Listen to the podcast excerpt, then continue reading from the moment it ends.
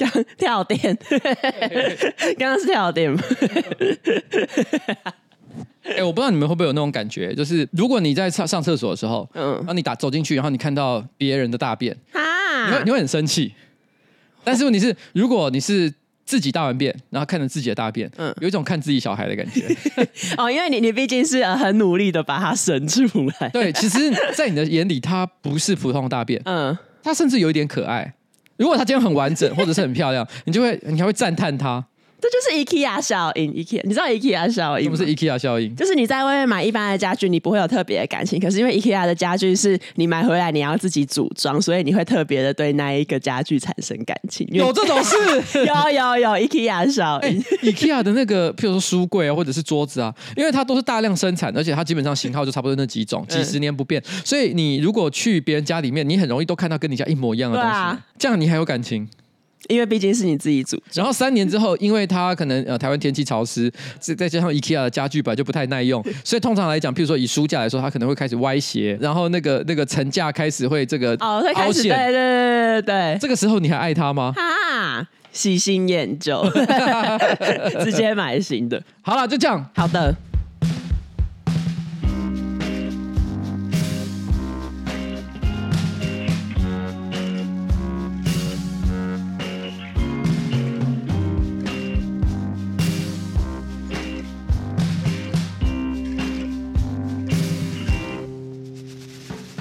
哎、欸，大家好，我是上班不要看的瓜吉，在我旁边是我可爱的小助理。艾莉，哎，今天是我们的新资料夹，Number One Fifty，Fifty，Fifty。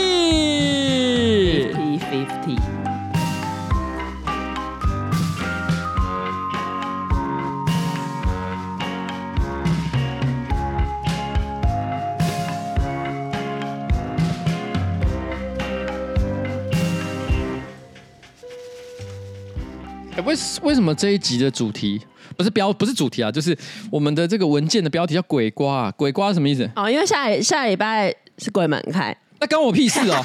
我有我有信鬼吗？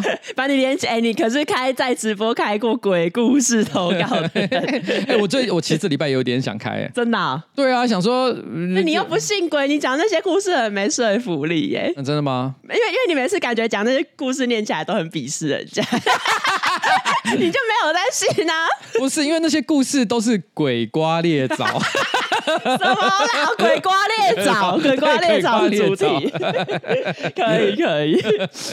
好，等到节目一开始呢，我们上周有两个刊物。的第一个刊物是说，瓜吉点点点。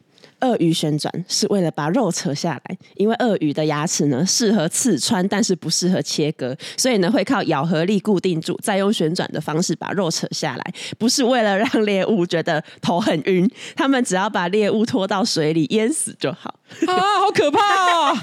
那听起来比让他头晕转向还恐怖哎、欸，是是为了把肉扯下来。Oh no！好了，我错了，我对于这个自然常识的理解是错误的，好，这点 真的很抱歉。然后接下来呢，有听众说，纠正一下，瓜吉呢，在一四九里面说，宜兰人讲鸡鸡的正确发音是姑姑。有神雕侠侣，因为他说他说第二个音要短音啊，那不就是姑姑姑姑姑姑姑姑？哎，其实我先我等一下，你等我一下，我找个东西。有一个女生，她是宜兰人，那她也指正了这个问题。嗯，然后呢，她就教我怎么怎么发音。所以我们来听一下标准宜兰人的发音哈。通常是念姑姑，那不是跟我念的一样？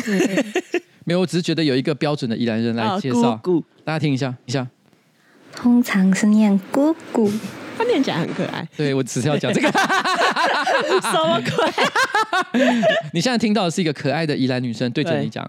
姑姑啊，OK，好，然后接下来呢，进入到我们本周的干爹哦，我觉得我们本周的干爹实在是是你的手背范围吗？来，我可以我可以来聊一下这个话题。好，本周的这个干爹非常特别，叫 Playform A。哎，这大家想说这是什么东西啊？平常都是一些这个消费商品，比如说呃洗发精啊、手机壳啊，各式各样，这个都蛮容易理解，对不对？那 Playform A 是什么呢？这个 A 呢，应该是 Art 或者 Artist。嗯，它其实意思就是说哈，这个平台上是专门让大家去买艺术品的。对，哎，以前大家都会觉得说买艺术品哈，感觉上好像是一个非常高大上的行为。我有一个非常知名的艺术家朋友，但我这边不能讲他的名字。他说，其实大家都会很好奇，就是一幅画到底定价是怎么来的。他说哈，有的时候这个背后的逻辑不像大家想的这么的直接。就说大家可能会觉得说，哦，因为他画的很好。因为他是一个很知名的艺术家，所以他卖这么多钱。但是他其实不是，因为其实一般的人根本无法鉴赏什么东西叫做好，什么叫做坏。那是谁来定义好或坏？很多时候是艺廊来决定的。因为其实很多人买画是一些有钱人，除了欣赏艺术品之外，他可能也有避税的功效。对。而且因为有些画作还会保值嘛，所以有时候他们也是作为一种投资的手段。所以有的时候，其实有些艺廊他可能会觉得说啊，这一季我想要推某一个年轻的艺术家，嗯，所以他主动就把他介绍给一些像这样愿意买画的人。而且他们会可能产生一些彼此哄抬价格的默契，因为对这有钱人来讲，避税之外又可以投资是很重要的一件事。所以这个时候，到底一个艺术家，一个年轻艺术家跟某一个特定的艺廊有没有维持一个很好的关系，就会影响到这一幅画的定价啊。你不觉得这样听完之后，你就对这个艺术品的市场就更觉得好像也充满了怀疑？到底什么东西好，什么是坏？好像跟我们这些啊普通的上班族，一个月只领个大概三万块钱、五万块钱的，好像距离非常的大。没错，Play Phone A 其实他就想解决这个问题。没错，他就想说，今天有一些年轻的艺术家，可能很多人不认识他，他也没有跟一些这个知名的艺廊产生很好的关系。嗯、那这个时候，他想让人家看到他的艺术品该怎么办？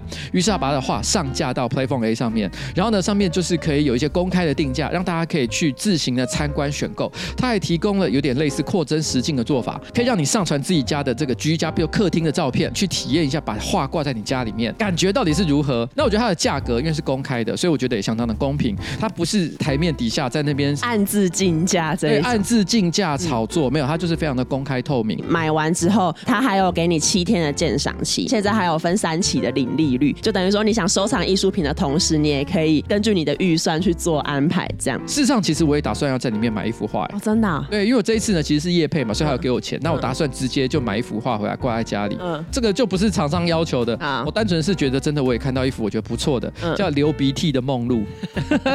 哎，这蛮逗趣的耶！之前不是很多人喜欢把那个玛丽莲梦露拿来做成，就都普普艺术。哦，就安迪沃荷弄一些就是很高彩度，什么黄色、粉红色一些颜色，然后做成一些就是普普风的艺术品。他用同样的上色的逻辑，却把梦露画成就是在流鼻涕的样子，哦有想象力之外，又有一点点幽默感。嗯，哎，所以我就决定我要把这幅画买回来，价格大概一万块。那还好，因为我之前就是也是有一次跟东叶去看了一个展览，然后就看到一幅画，我们就是也觉得哎很喜欢，然后因为那是我们第一次就是。就是真的有动心起念想要买画，然后我们就去问了一下，说：“哎，这幅画多少？”然后他说：“哦，五万块。”然后我们想说：“哦，好，回家考虑一下。”这个给大家一个看画展的一个小尝试，嗯，因为有些艺廊是不贩售的，嗯，单纯只展示啊，有的是有贩售的，嗯，有贩售的你可以注意一下他的画作旁边有没有贴小圆点贴纸。那是什么意思？那就是被买下来。哈，是啊、哦，而且它的卖法有几种，嗯，因为通常这种艺术品哈，有一种就是有一种是不卖复制品，嗯，只卖原版作品啊，那它就只会贴一个小圆点贴纸，嗯、意思就是说这个还在展示，但是它已经被卖掉。嗯、那另外一种情况是，它可能会有大贴纸跟小贴纸，大贴纸就是原版被卖走了，嗯，那小贴纸是什么？是复制品有人买，但是你是因为哈这些艺术家他们可能为了避免就是这个复制品大量的被流传在市场上，嗯，所以它可能都有限量，比如说 maybe 五十张，五十张以外就没有复所以其实它。也是那个小贴纸，看被贴了多少，有没有被贴光，嗯、所以你还可能可以买复制品回去。哦，是啊，这个 Play Phone 还有找我去做一个简单的策展，然后以我以我个人的品味挑出十幅我喜欢的画。哦哟，然后呢，这十幅画里面就包含我刚刚讲那个流鼻涕的梦露。嗯，反正大家到时候就可以看我到底挑了哪十幅，然后是依什么样的主题去串联起来。嗯，那大家也可以。看一下邱威姐的品味，可以可以，看一下呱吉的品味如何？到底是挑了什么画出来？好，而且呢，因为它除了就是你可以买，就是已经跟 Play Form A 合作的画家的画作之外，你可能不我不知道，可能朋友生日，或者是你想送给男女朋友当做礼物，或者是你纯粹是自己脑中有想法，但是你你画不出来，你想要找别人画，你都可以在上面就是找你喜欢的风格的画家，委托他们帮你作画。哦，对这个也是蛮好的。对，所以就不。只可以买现成的画而已。那 Play Form A 呢？因为它现在在周年庆，所以呢，你只要这个月下单，然后一直到九月十一号之前呢，都可以免运费。然后在这边，因为 Play Phone A 它有说，购买艺术画作好像也不像买什么洗发精哦，可以立刻决定要不要买。画作都需要先经过欣赏，然后共感才有办法入手。所以他也不会呼吁大家说，哎，赶快来买画。可是呢，他们就是希望大家在听到我们刚刚的介绍之后，可以开始对一些画作产生兴趣。所以呢，如果呢你有兴趣的的话，你也可以点我们资讯栏的链接，然后到 Playphone A 的官方网站预约，就是赏画的时段。然后 Playphone A 呢，收到你的这个预约之后，就会特别帮你做安排。所以以上就是我们就是对这个台湾的原创艺术电商 Playphone A 的介绍。好，那就感谢我们的干爹 Playphone A。上个月不是有成人展吗？有，今年好像有很多个成人展。因为成人展的确商机无限了，虽然同样叫成人展，但是他们个别的定位有点不太一样。然后主办也不一样啊，主办也不一样，哦、所以其实大家很容易都混淆说 啊，这个这个也是成人展，那个也是成人展。对啊，它、啊、到底是什么？因为有成人展，它其实可能譬如说比较比较 local 一点，它可能是邀请台湾一些会发一些色色照片的呃的这个创作者到现场，然后去摆摊，然后呢去跟大家互动，然后可以贩卖他们的一些周边商品。但是以比如这里这一个礼拜的这个成人展来讲的话，那它就是规模更大，它其实是邀请了非常多的国外的 AV 女优，尤其是也里面里面可能有些就是超一线的，像什么河北河那个呃河北采花，或者是新有菜，这些都是超级有名的。嗯，刚刚居然是那个东野，不是说没在看 A 片。推给九妹，就是河北彩花、新闻台这些就超有名的，其实他们来到现场，而且你知道吗？这个东西有一个蛮屌的事情，就是说，因为在亚洲啦，哈，甚至在日本本土都很少有，就是一次请这么多的 AV 女优聚集在同一个会场里面。嗯，台湾其实可能已经办的是，有可能是就是规模最大，哎，有可能是真的哦，哎，因为因为其实很难出现像这样的一个场合，所以商机是真的无限啊。嗯，台面上台面下真的是都。蛮多各种可以做的事情。那那你台面下有没有偷偷做错？没有没有没有，台面下没有任何可以做的事情。哦好，这句话是呃讲给板娘听。好的，但是为什么我要讲成人展？就是因为不是进场前你可能要收包包，然后有一些违禁品不能带嘛。然后我就看到一个新闻说，有网友在那个违禁品的箱子里面看到麦芽牛奶。然后、哦、你居然知道？你写错，因为你写胚芽牛奶，我本来还想要指正你说不是胚芽牛奶，是麦芽牛奶。牛奶对，麦芽牛奶，麦芽是麦芽牛奶。然后我就。想说为什么麦芽牛奶不能带？然后在新闻里面就写说，为了是怕有一些人可能可能 A 片看很多，然后因为 A 片里面不是有时候会对女优做一些喷射的一些动作，然后他们就是为了防止呃有人想要在现场满足这个幻想，所以呃牛奶类的好像也都不能带。哦，原来有这个原因哦。对啊，我是看新闻才知道的。我本来以为是他们就是禁止水以外的东西进去啊、哦，因为因为那一天其实我我我有去嘛，嗯、然后我只有带一个水壶，对方其实就直接要求我说，你可以。把它打开来喝一口给我们看吗？哈，因为他们想确认那是水啦。但是我我直接就扭开来说，带毒品有错吗？什么啦？那个那个门口小美眉就在那边笑。不要说了，谁可以来把我警把这个人带走？可是我觉得喝喝一下这件事情哈，我在猜测了哈，它是避免你带一些腐蚀性的或者是攻击性的议题。因为说真的，我觉得现场今天是这个成人展哈，出入的人可能非常的复杂。对，因为这些表演者很多人都很喜欢他，嗯，可是你知道喜欢的另一面，嗯，是恨。哦，因为我超爱一个人，可他可能做了一件事情让我很不满，所以我也可能会想报复他，对吧？所以如果现场出现像这样的疯子的话，我觉得可能就很麻烦。其实的确。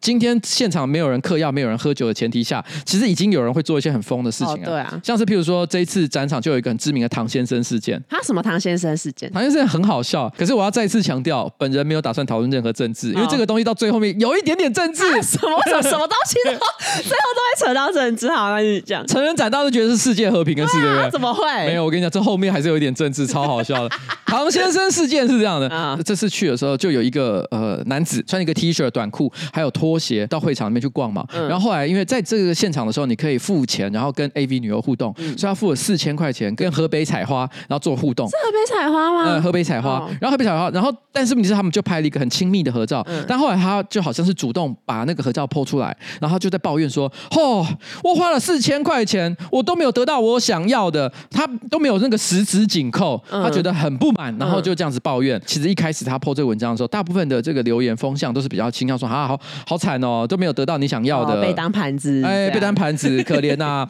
但是问题是，其实后来马上后来就开始有些其他的故事就开始跟着传出来。嗯，因为唐先生其实在这种成人展里面算是很有名的常客。哦，真的啊。对，然后其实他当下据说了，他不只是要求十指紧扣，他希望河北采花去采他，但是被拒绝了。但是问题是呢，之前这个唐先生他去别的这个成人展的时候，也每次都会要求别人采他，那有的会答应嘛。嗯，那采完他之后，他曾经就发生过，他采完他之后，其实就直接去。偷摸人家的胸部跟屁股，然后就直接被呃工作人员训斥，还有赶出去。嗯，所以其实他就是一个算是呃恶男，呃对，算是一个被大家讲是恶男的人。但是我在看那个新闻的当下，其实我并不知道这件事，我只知道说啊，有一个男的他就做这件事情，可是好死不死他。就是在抱怨跟河北彩花没有十指紧扣的新闻出来的时候，嗯，因为他的表情可能不算是很让人舒服的表情，加上他穿的 T 恤，我不是说他穿的 T 恤跟短裤吗？嗯，他的 T 恤上面写着柯 P，什么鬼？KP 看起来应该是个柯文哲的支持者。后来这个照片立刻疯传所有民进党极端侧翼粉砖的版面，他们说。大家来看，这就是柯粉的真面目。啊、我本来还觉得他有点可怜，嗯，因为我心里想说，哎、欸，我觉得他只不过是抱怨他的服务不够周到，虽然也许不一定公平，啊，哈这个我不知道当场是怎么规范的，但是我觉得小小抱怨一下，我觉得这也是他的权利。那就算他长得不是特别好看，也不用去也，不用去羞羞辱他。嗯、他们，而且他们等于是把一个人的形象拿来去集体的说啊，我觉得柯粉都长这样。事实上，我相信柯粉。也不是相信啊，因为我身边也有不少朋友，也是柯文哲的支持者，帅柯粉。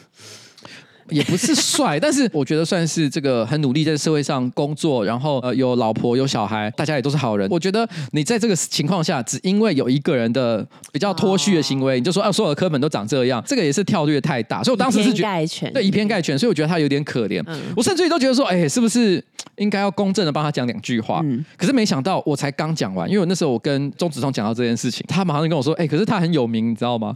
啊、然后说你去 Google 唐先生，我才知道啊、哦，原来唐先生是一个像这样的人。真的、哦，而且后而且后来我才又看到一个后续，就是说他不是去找河北彩花踩他，但他不愿意踩嘛，嗯、他就跟一个旁边的好像女性工读生跟他抱怨说，河北彩花都没有踩我，我觉得我真的不应该什么之类。所以后来不知道他怎么凹的，他后来留下一张照片，他让那个工作人员就踩在他身上，这样也可以？什么意思啊？工作人员要收钱吧？我这时候就想说，哎、欸，工读生很辛苦哎、欸，为什么工的工读生工作包山包海，还要踩他，对，还要处理客服，而且而且还留下了一张这样的照片，啊、而且他的踩不是一只脚轻轻的踩在身上，是他两只脚整个人用完全全身的重量踩在他的胸口上，对，什么全身按摩，什么意思？我心里想说，唐先生好疯哦，已经搞不清楚他到底想要的是河北彩花踩他，还是他就只是想要找个人踩他，就是搞不太懂他到底想达到什么。后来我看到这部分的时候，我心里就想，哈，完了，我不想帮他讲话。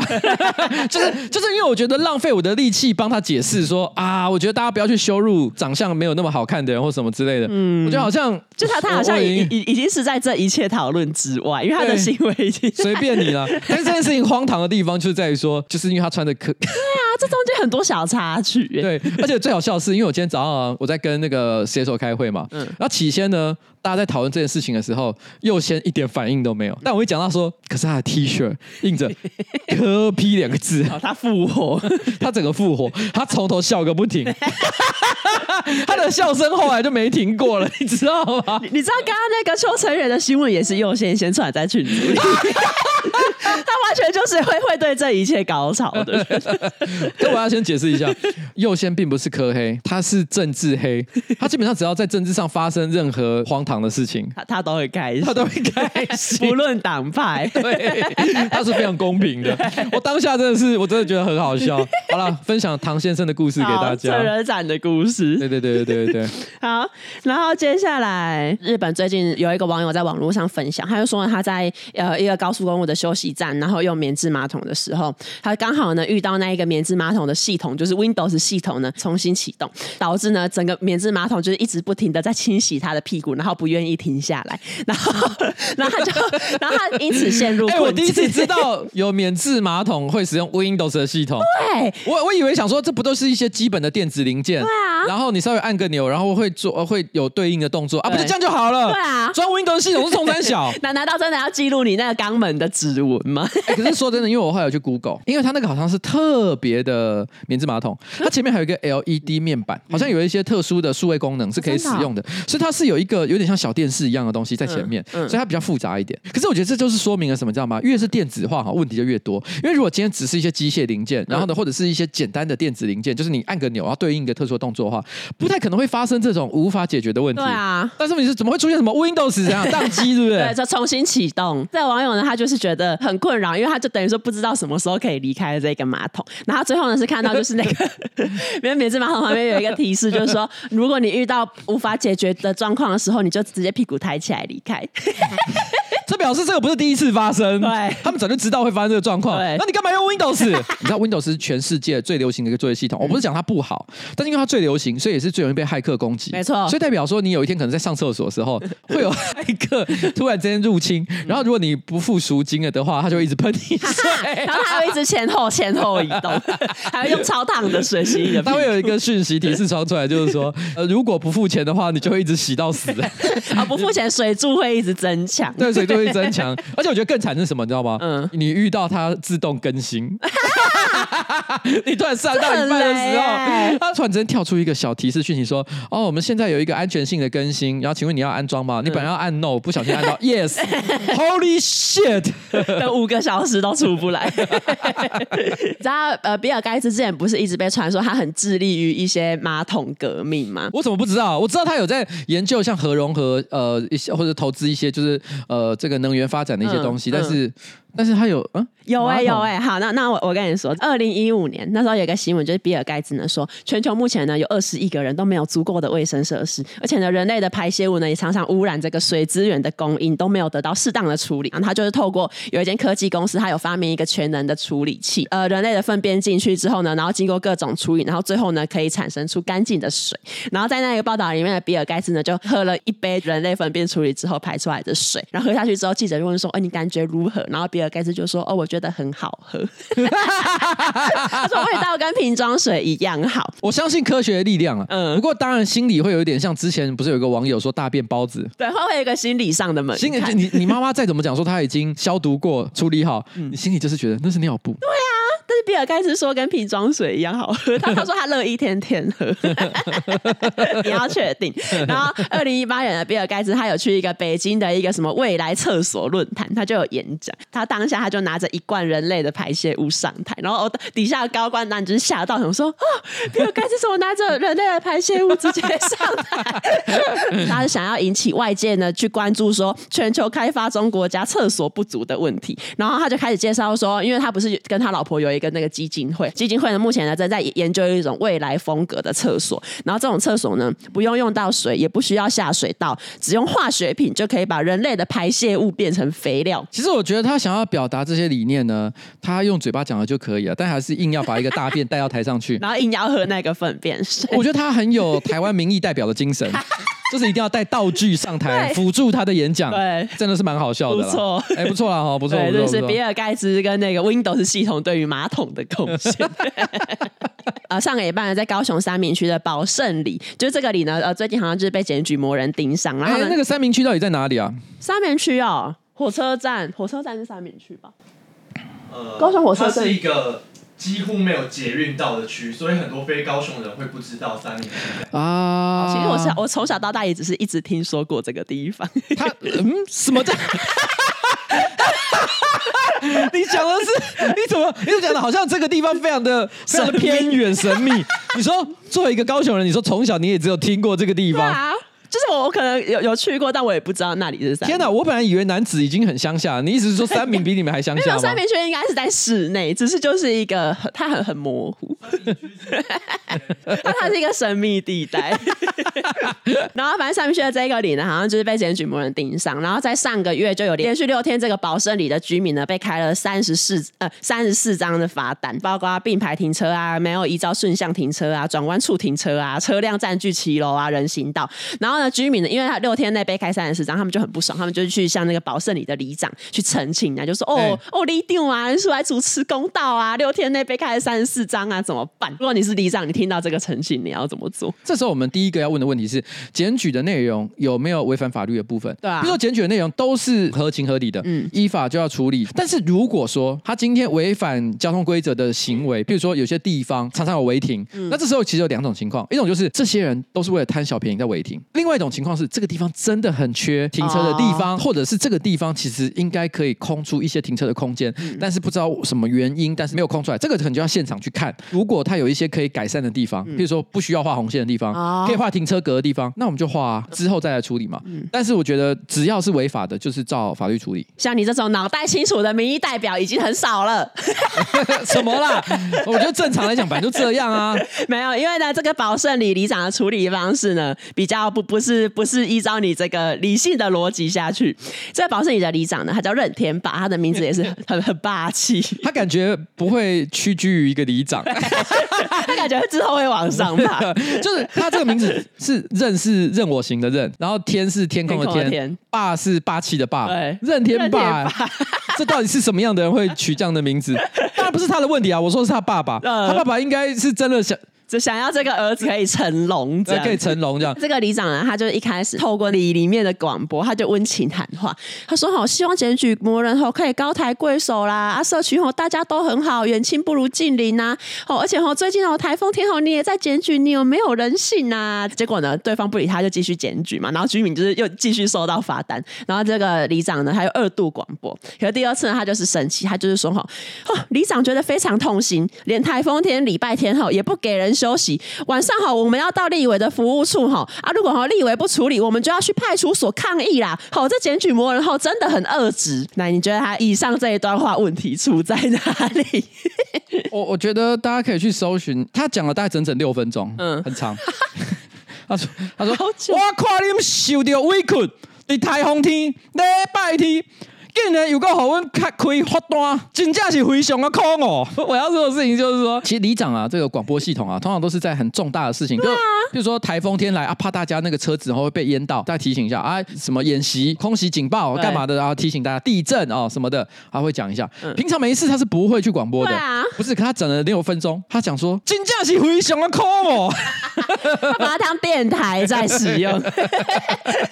因为后来其实我后来看呃讨论啊，就是说。有有一些当地的里民就说，其实这里长本来就很爱广播，啊好扰民哦。他说他有时候可能只是要找人去里长办公室，嗯，他会直接说，哎，请那个谁谁谁哈，现在到里长办公室来找我哈，然后就会有人抱怨说，啊，是不用赖群讲一下就好了。现在是什么时代了？对啊，你要找一个人，你不用赖讲吗？如果我是那个里的里民，那一天到晚听到里长要找谁谁谁，我已经疯掉了。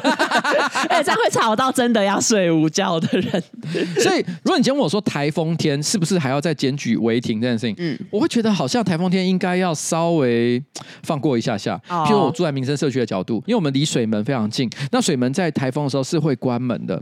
那如果停在那边的那个车辆呢，是有可能会被淹掉。嗯、所以通常那个时候里长会广播说：“哦，哦，水门可能晚上六点要关，嗯、请大家记得车移开。嗯”但是因为突然之间本来在河滨公园可以合法停车的那些车子，因为都有停车格嘛，嗯、他突然间要涌入，然后呢就到水门内，他一定停车位是不够的。嗯、所以在那个时候大家都网开一面，反正哈、哦、这个比较大条的一些路，然后呢虽然是红线，可是你稍微停一下，停到台风过去，然后我们再把它移车。嗯、我觉得这个是大家一个默契，我们勉强可以接受。嗯、我觉得社会本来就是有些大家互相不方便的时候，大家就彼此帮忙嘛。嗯、所以台风天中真的如果还检举移车的人，我是觉得嗯。有一点稍微残忍啊，对。可是我问题是保胜里的问题哈，它好像不单单只是台风天的问题，它实际上来讲，我觉得应该是当地的可能一些居民觉得交通状况真的已经到难以忍受的地步。嗯。然后呢，甚至有看网上还有人 po 一张照片，就是说那个机车基本上就在人行道上嘣嘣嘣一直骑，根本就没人在管。那所以我觉得有些人就觉得说，哎，拜托，我们现在一直在讲行人地狱的问题，你是不是可以稍微管管那些违停然后到处违反交通规则的机车或汽车？我觉得在这个情况底下啊，如果里长因为有选民来抗议，因此就纵容这些违反交通规则的人的话，我觉得也不合理。难道那些普通的行人就不是你的里民吗？嗯，哦，所以我觉得这个里长哦，这个做事可能也是要再想一下啦。没错，哎，就是这样。接下来的新闻是发生在美国缅因州，这是一个阿嬷跟呃这个歹徒一个温馨故事。反正就是七月二十六号凌晨，真的是温馨故事吗？其实很，我觉得这个故事很诡异耶。我觉得走向有点奇怪，但中间有一度是很温馨的。好，反正就是七月二十六号凌晨两点，美国缅因。州就是有有一个一个少女，她就是闯入某一个民宅这样，然后民宅里面住着八十七岁的阿妈，她叫 Marjorie Perkins。那那时候晚上在睡觉，然后睡一睡，她就哦突然醒来，因为可能感受到了骚动，结果阿妈一醒来就发现，哎，怎么有一个有一个十七岁的男孩站在他前面，然后对他说：“我要砍你。”然后之后呢，阿妈呢就是有试图要抵抗啊、逃跑，可能就是都可能体力也不及那个少年，那个少年就是还 还是一直殴打那一个阿妈。你知道，其实你知道，我我我有稍微去查一下这个新闻。嗯、他说我要砍你的时候，我想说啊是拿刀吗？嗯、就没有，他是就其实他也没有拿武器，好像用手打他，对，对，对，他是用手打他。所以我心想说啊，手打阿妈，怎么好像是一种美食的 名字？听起来祖传三代。对。然后因为那个少女就开始打阿妈，然后那阿妈当然就是很奋力的抵抗，然后但是也有大声的求救，可是因为就是没有人听到。过没多久，那个男生就觉得哦，打这么久很累啊，阿妈好像也就是一一直反抗，就跟阿妈说他肚子很饿，所以他现在想要去厨房找东西吃，他就转身向厨房走去。阿妈应该这时候也要跟他唱一首歌，唱什么？My God，阿内帕瓦阿妈妈，帕瓦阿妈，帕瓦阿妈。然后反正听到他说哦很饿哦，然后阿妈呢就主动给了他一盒花生酱、蜂蜜夹心饼干、两颗橘子跟两罐保健饮品。哎，真的很丰富哎，真的很丰富。其实随便塞给他两两颗橘子也就好了吧？是，就塞他一个拳头就好，不用给他东西吃。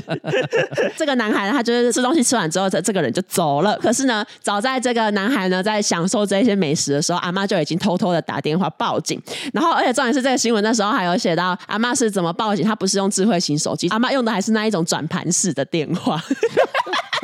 所以阿妈真的是抓紧时机在转那个。哎，那个你有没有用过转盘式的那种电话？有转盘式的电话其实声音很大呢。对啊，而且要用用很久。就如果你你会噜噜噜噜噜的声音呢。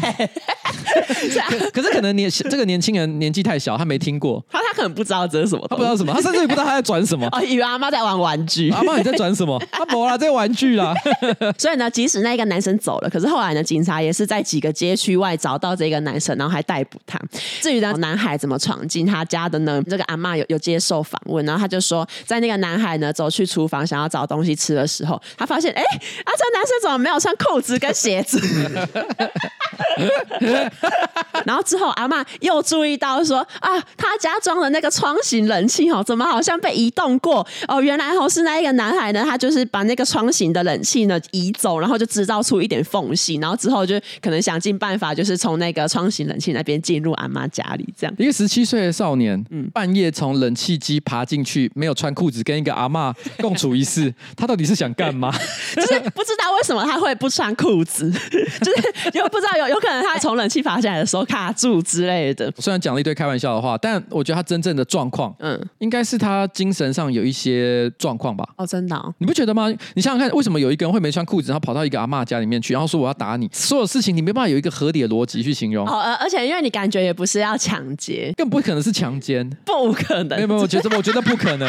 我他如果要做这件事情，他当下就做了啊！他他不会就是还在那边。我要先打你，嗯，不是啊，你你一个八十七岁的阿嬷，你不用打他，你就你如果真的想用暴力让他屈服的话，可能就就可以了，对不对？所以我觉得他从头到尾他的行为是没有逻辑可言的。反正总而言之，我觉得不是一个正常状态了。这新闻呢，就还继续的写到说，这其实不是阿妈跟这个男孩第一次见面。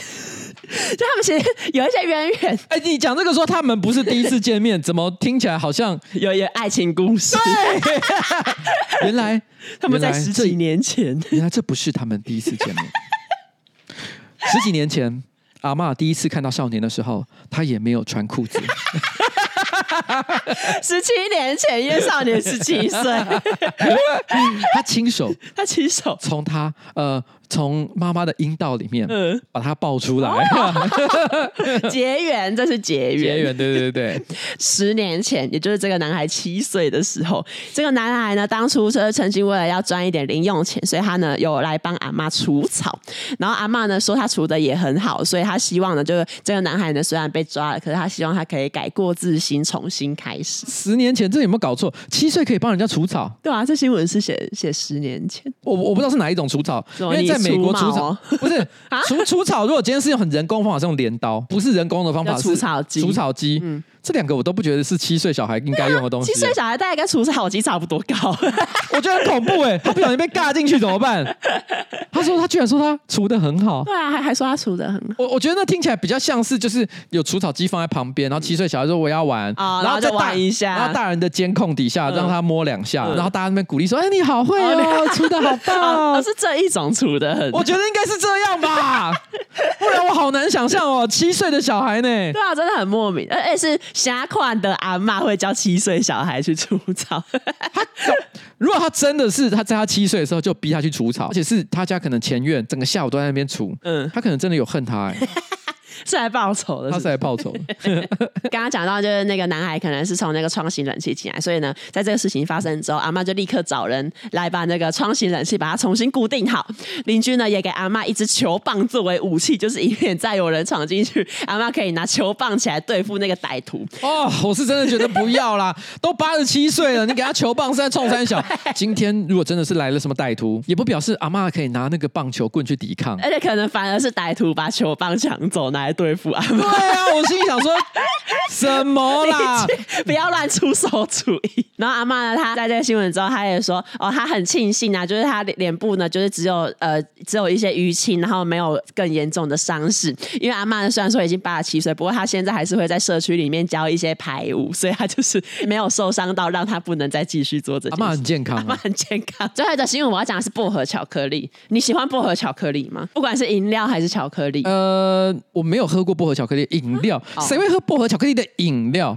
泰国，泰国，但是呃，之前不是也曾经有一段时间，我小时候啊，流行过薄荷巧克力的零食，两片巧克力中间夹一层薄荷的夹心，对啊，对啊。然后那个小时候我觉得那也蛮好吃的，我觉得好吃哎。再后来，呃，有很多的冰淇淋店不是也都会有薄荷巧克力冰淇淋？嗯，我也蛮喜欢这个口味的。我其实也蛮喜欢的。泰国呢，他们就是最近很流行喝薄荷巧克力，就是把它做成一款饮料这样。可是呢，最近呢，这一款饮料呢卷入政治风暴，就是连薄荷巧克力都可以政治化。你看看各位各位各位，这一次的政治题目。哈，全部都是彩铃选的，对，因为什么都跟政治有关系。Oh, OK，然后为什么这个饮料卷入政治风暴？就是因为上个礼拜呢，呃，维泰党就是有宣布要跟那个泰国的前进党分道扬镳。泰国不是在五月有有举办那一个选举嘛？哎，对。然后因为那时候前进党不是获得最多的票数，没错。接下来就要组阁嘛，然后选出总理啊。然后可是因为他们前进党的那一个他他们推出来要选总理的不是叫做皮塔嘛？嗯。然后因为皮塔他就是一直无法得到过半数的票数，所以他就是没有办法。当上总理，因为他不是哥哥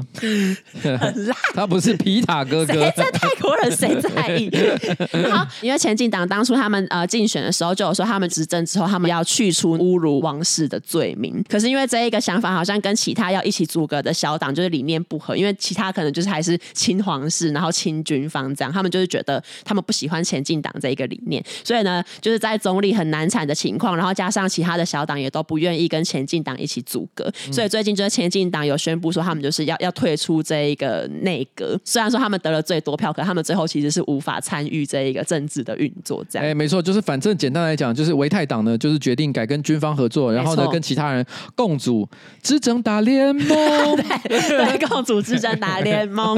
然后呢，因为呢，维维泰党呢，他就是宣布他要跟前进党分道扬镳。他们就是跟亲军方的人士就一起拿着这个薄荷巧克力在一起举杯庆祝。这样，所以呢，泰。国的媒体呢就称这个薄荷巧克力是背叛朋友的饮料，也因此呢，就是有很多的咖啡厅可能也觉得啊，继续卖这个饮料好像感觉也怪怪的，然后加上有一些政治的意向在里面，泰国就有一些咖啡厅也宣布说，他们从今天开始就不会再卖任何薄荷巧克力的饮料喽。这样是什么东西啊？怎么说的好像一副咖啡厅都会卖薄荷巧克力饮料？我从来都没看过哎、欸。没有，它最近流行啊。泰国是怎么回事？怎么了？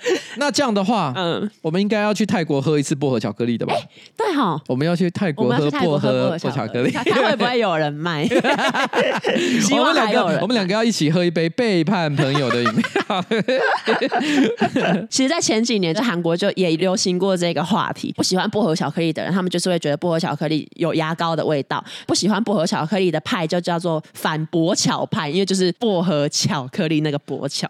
薄巧，对，薄巧，就像北车那样。哎，对对，就像北车。什么鬼呀？然后喜欢薄荷巧克力的派就叫薄巧派。呃，有一些韩国明星接受访问，然后可能会被问说：“哎，你是喜欢薄荷巧克力的吗？”然后韩星可能就会哦，喜欢不喜欢。然后因此呢，就是韩国呢网友也帮那个韩国明星整理出一份清单，就是哪些明星是薄巧派，哪些明星是反薄巧派这样。那在台湾的话，大概就是用香菜做分野吧？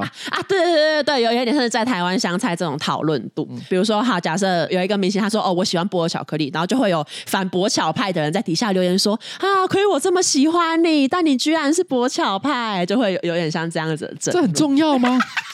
不是因为香菜这个东西哈，因为有科学的研究证明，就是有些人经上的一些特质，对他来说，香菜可能那个味道是真的很不舒服。所以我觉得在现实生活中，当有人说哦，干我听我我吃到香菜我受不了，有人说可以，我觉得好像可以理解啊。薄荷巧克力不就是一种甜点吗？因为我在找这个资料的时候，我发现就是也有别的国家的网友也针对薄荷巧克力也提出了疑问，他们就是说薄荷巧克力吃起来就真的很像牙膏，然后到底为什么会有人喜欢？这真的无法接受。也所以也就是说，它不只是一个亚洲 亚洲会出现的问题，他们其实是在呃可能欧美国家也是一个一直会被讨论的问题。但他会觉得像牙膏不是巧克力的问题，是薄荷的问题啊。因为其实很多人就是觉得这种凉凉的口感啊，就是牙膏的味道，就是在吃牙膏。对，那所以是归根结底，那就是你讨厌薄荷嘛。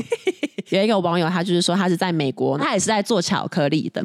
那他就讲了一下呃薄荷巧克力的这个小知识。他就是说呢，首先大部分的薄荷巧克力都是用很烂的巧克力跟很烂的薄荷萃取物做成的。嗯，然后很多呢，甚至呢，他们的薄荷萃取物呢是跟牙膏还有漱口水用的是一样的啊。比如说，这其实就是我们刚刚讲到的那个安迪士薄荷巧克力，是像这一家就是这一种薄荷巧克力。这件事情是一个有趣的点，大家会觉得说，哈，它可以用牙膏用一样的萃取物，那铁定是不可以的吧？哎，为什么牙膏使用薄荷萃取物？他就是觉得那个牙膏需要一些清新的味道，让你觉得愉悦，让你觉得舒服，所以放在你的嘴巴里面。但是事实上，所以就表示什么？他就是希望你放在嘴巴里面的东西，他就是可以让你食用的东西。对，它本来就没有问题。你知道这个状况像什么吗？因为大家都不喜欢刷牙，所以大家觉得刷牙跟不舒服产生了一些连接感。嗯，你知道有些人不是会把一些他自己很喜欢听的音乐拿来当闹钟，因为他每次都在你在睡觉睡得很舒服的时候，突然之间来吵你。对，所以很多人都会讲说，我不希望把自己喜欢的歌拿来当闹钟，这是一样的概念。嗯，其实这个薄荷从来就不应该被讨厌，嗯，只是单纯的你把它跟讨厌事情连接在一起。哦我们要断开这个连接，对，我们要断开这个连接。好来，OK，继续。大部分的巧克力制造商的可可都是西非来的，因为像加纳、象牙海岸呐，他们就是生产了全球多达百分之八十趴的可可嘛。但是后来呢，制造商偏向以 CCN 五一取代西非可可。然后 CCN 五一呢，它其实是一种基因混合。我觉得它好像是呃，可可豆本来有呃，你可以概略分成三大品种，可是就是三大品种可能互相嫁接啊，然后改良基因，就是会会有更多的这一种混合物出来。然后 CCN 五一就是其中一个。然后它经过改良之后，因为这个品种它抗菌能力很强，然后可可果呢也不容易被果虫蛀食，然后也很容易种，所以呢，在九零年代开始呢，很多大型的巧克力公司都有收购这一个 CCN 五一这个可可。可是呢，因为 CCN 五一呢，它就是很难吃，所以呢，制造商呢在做巧克力的时候，他们会在里面加比如说糖啊、香草啊、牛奶，然后去掩盖这个 CCN 五一做出来的巧克力的味道，然后制造出可以贩卖的商品。然后这些公司呢，在用很少很少的钱，然后买很烂的薄荷萃取物，然后加到这种很烂的巧克力里面，然后最后呢，就是做出了大家在商店里面可以买到的很烂的薄荷巧克力。反正这个人他对于这种巧克力充满怨恨，这样。但我要讲一件事，就是说我小时候也曾经喜欢过安迪士薄荷巧克力，所以我其实曾经享受过它。你现在问我会不会吃，其实我不会了。为什么？先不要管这个人跟我讲的这些事情，这也是我第一次听说这些事。嗯，但是你是对我来讲没差，因为我很早就已经可以辨识出来什么叫好吃的巧克力啊。像他讲说，它里面用了大量的香草跟牛奶，甚至是鲜奶油来增加这个巧克力的其他的呃味道或者是口感。我早就已经透过味觉这件事情知道这件事。你只要去吃一些真的很好吃的巧克力，呃，因为因为通常来讲，其实好的巧克力就像你喝咖啡或者是喝红酒一样，其实个别都会有不同的味道。当你吃得出来这些差异的时候，你自然会对于那些廉价的巧克力开始就是失去兴趣。没错，对，所以因为我已经对那东西失去兴趣了，所以我就觉得啊，这啊不会对你有任何影响。可是问题是。我小时候曾经喜欢过，其实我我到现在也还是蛮喜欢，就还是觉得它是它是好吃的。我小时候曾经喜欢过，所以就表示什么？人生的某一些阶段，嗯，或者是某一些状态，你就是会喜欢那种东西，嗯，那有什么不好呢？它曾经带给你快乐啊，没错。你要否定你当时得到的快乐吗？没错，不会。我只是现在选择不吃了，它就是我的初恋，但是这个初恋我仍然爱它，只是我不会再跟他见面了。哦。不负遇见，不负遇见。反正这个网友呢，他最后呢，他一开始说他是巧克力制造商嘛，然后他讲这么一大串，当然一定是要讲他他自己多会做巧克力。他就有说，我们工厂制作的薄荷巧克力呢，用的是尼加拉瓜的可可，加入有机的糖，一起磨七十二个小时，在最后的十二小时的磨碎过程中，我们加入有机的干薄荷叶，这可以让巧克力呢变得很美味，然后呢又不会烧焦。最后呢，诞生出什么呢？会诞生出六十八趴可可的。黑巧克力棒，而且呢，具有美味温和的草本薄荷风味。然后最后他就说，所以呢，不是所有薄荷巧克力都很恶心，还是要看你用什么原料哦。所以最后半天其实是一个叶配叶配软文吗？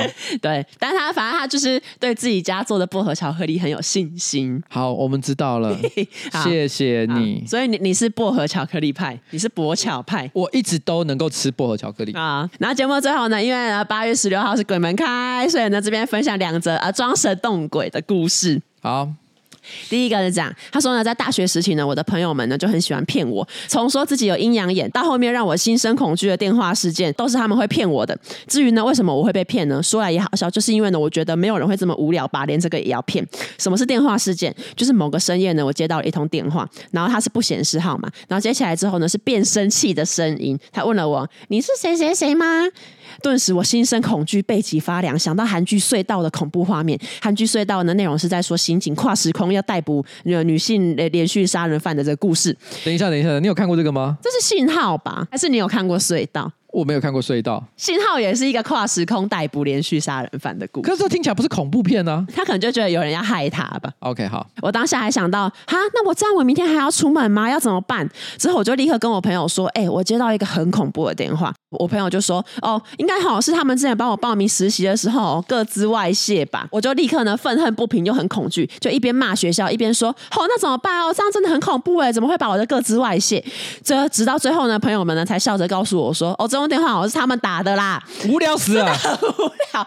我当初我在接到电话的时候，我弟还在我旁边，我当下就跟我弟说，我接到很奇怪的电话。结果呢，我弟呢就立刻跟我说，一定是你朋友啦。我还信誓旦旦的跟我弟说，哈，我朋友才不会这么白痴嘞。结果呢，我立刻就被我自己打脸，然后甚至呢被骗的我呢，最后呢还鼓舞我朋友们呢去骗他们另外一个朋友。你为什么要去鼓舞他们去骗另外一个朋友？因因为不能只有我受害。然后他说外加另外一个小故事，那时候呢也是农历七月，我们。一群人呢，一群朋友要买要去买午餐。那时候呢，我我我就在地板上面捡到一百块钱，我就立刻想到说，哎，农历七月是不是不能乱捡钱？而且呢，在排队的时候呢，我书包挂的好好的吊饰又突然断掉了。然后朋友们呢又开始讲一些很可怕的故事，我就很害怕的说，我还是快点把钱花掉好了。但是呢，是在毕业几年之后呢，某一天呢，我们聊起这件事情，朋友呢才跟他说，哦，那个钱哈是他掉的啦，干这样骗别人，然后自己呢还忘记跟别人讲真相，这样的人是混蛋吧？甚至呢。这些故事呢，我后来还是跟好几个朋友呢一起拼凑出来的。妈的，骗完都忘记，有够混蛋！这个就是为什么我以前这个农历七月的鬼故事征稿的时候，我念的言不由衷的感觉的原因，因为我觉得所有的故事背后都像这样哦，就都都是呃人为因素。对，就是你你让我觉得说这一定是鬼吧？所以你这样就不能开鬼故事征稿。好，可是我就觉得，嗯，要吗？要开吗？不知道啊。反正鬼鬼月有一个月，你可以还是我，我找个真的信鬼的人，好陪我一起聊，好啊。谁信鬼？你信鬼吗？你信着吗？然后第二个故事呢是李同学。李同学说呢，我来自于有特殊体质的家庭，家里呢有仙姑，有帮神明办事的长辈。我身边的大学同学呢也几乎都知道我的家庭背景。我相信呢，每一所学校总会有一些灵异传说。我们学校呢不外乎也有。那一天呢，因为我们办活动的事前作业，弄到十点多才准备离开学校。那在此呢，刚好有一位 YouTuber 上传一个各大学鬼故事的内容，刚好呢，就我们大学在内，我们就边聊这个影片，然后跟其他我们知道的校园鬼故事，边往停车场走。C 同学这时候就发现，哎，他的安全帽留在实验室，我就说好，那我就陪他上楼拿安全帽。在等电梯的过程中，我不知道哪一根筋突然不对，我就突然说，哎，我们实验室的学长哦，之前有被卡在电梯里面过哦。虽然说是不同大楼的电梯，可是呢，当时呢，我也没有说清楚。而 C 同学呢，在滑手机，大概是没听到，我们就直接进了电梯。电梯关上门之后，我就看着镜子里的自己，微笑着想说：“啊，我今天的妆红很美呢。”同时呢，跟镜子反射的 C 同学四目相望。C 同学看起来很惊讶，我对他摇摇头说：“哦，没事啦。”然后一直到拿完安全帽下楼，走到停车场跟另外两个同学会合之前，我跟 C 同学都没有讲话。可是呢，后来呢，在停车场呢，C 同学呢终于开口问我说：“哎。”你刚在电梯里面有看到什么吗？我就说没有啊。C 同学就说：“那你为什么要对着镜子笑呢？”我就略带自豪的说：“ 因为我觉得我今天很漂亮。”太小啦！哎、欸，大家想象一下那个画面，就大家都没有讲话的时候，然后你抬头，看到你旁边那个人，他莫名其妙在微笑，对，还对着镜子一面笑。Smile 哦，大家知道有有一部有部恐恐怖片，有一部恐怖片就叫 Smile，就叫 Smile 微笑。其实微笑是有在某些特定的脉络底下是会让人觉得很恐怖的。对，没有来由说你到底在笑屁哦，看你老师的。对。然后反正 C 同学就很紧张，然后这个投稿的人就跟他说：“哦，我是因为觉得自己很漂亮了。”然后 C 同学呢一听到就大声嚷嚷说：“哦，你很奇葩哎，我还以为你看到什么东西啊，对着镜子笑，哎呦跟我摇头干，根本就很恐怖。”然后他就说：“我造成了 C 同学那十分钟的心理阴影，大概也算是个混蛋吧。”哦，对了，我的同学们到现在还不知道我只是一个麻瓜，就是意思就是说他其实根本就没有灵异体质，可是同学可能都以为他有。这个问题就很像我，我曾经做过人生最有印象的。恐怖的梦，有一天晚上我就梦见，就是我不知道在在在梦里面做了什么事，让我老婆误会，然后我老婆就生气，然后转头不不愿意看我，然后我就一直在背后求她说：“你相信我啦，我真的没有做那些事啊，什么什么什么的。”然后我一直讲，一直讲，一直讲，然后一直求她，然后突然之间她转过头来，然后用一个很诡异的微笑说：“我相信你啊。”然后她因为那个诡异的微笑说：“我相信你啊。”太可怕，可怕到我。我尖叫着醒过来，我就。那你觉得，呃，微笑的板娘比较可怕，还是一般的板娘比较可怕？因为他平常比较少微笑，哦、所以他微笑的时候是真的偏可怕。哦，就真的代表有事情发生。对啊，好了好了，今天的直播差不多到此告一个段落，准备跟大家说拜拜拜拜。鬼故事哦。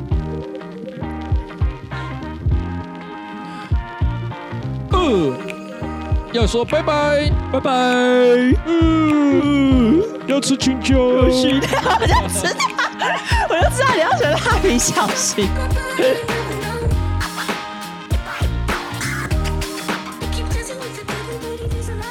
OK。